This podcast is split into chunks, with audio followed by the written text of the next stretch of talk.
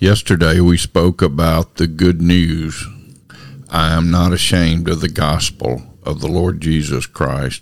Why do we need that good news? And that's what brings us to Romans 3:23 today.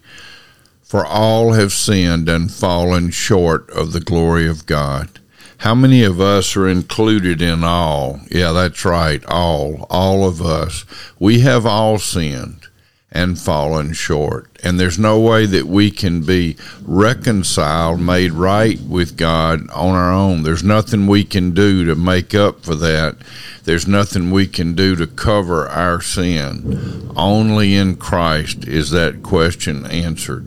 We've all sinned and fallen short.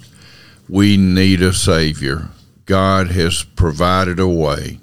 That way has a name and his name is Jesus. Amen. God bless you. Have a great day in the Lord Jesus Christ.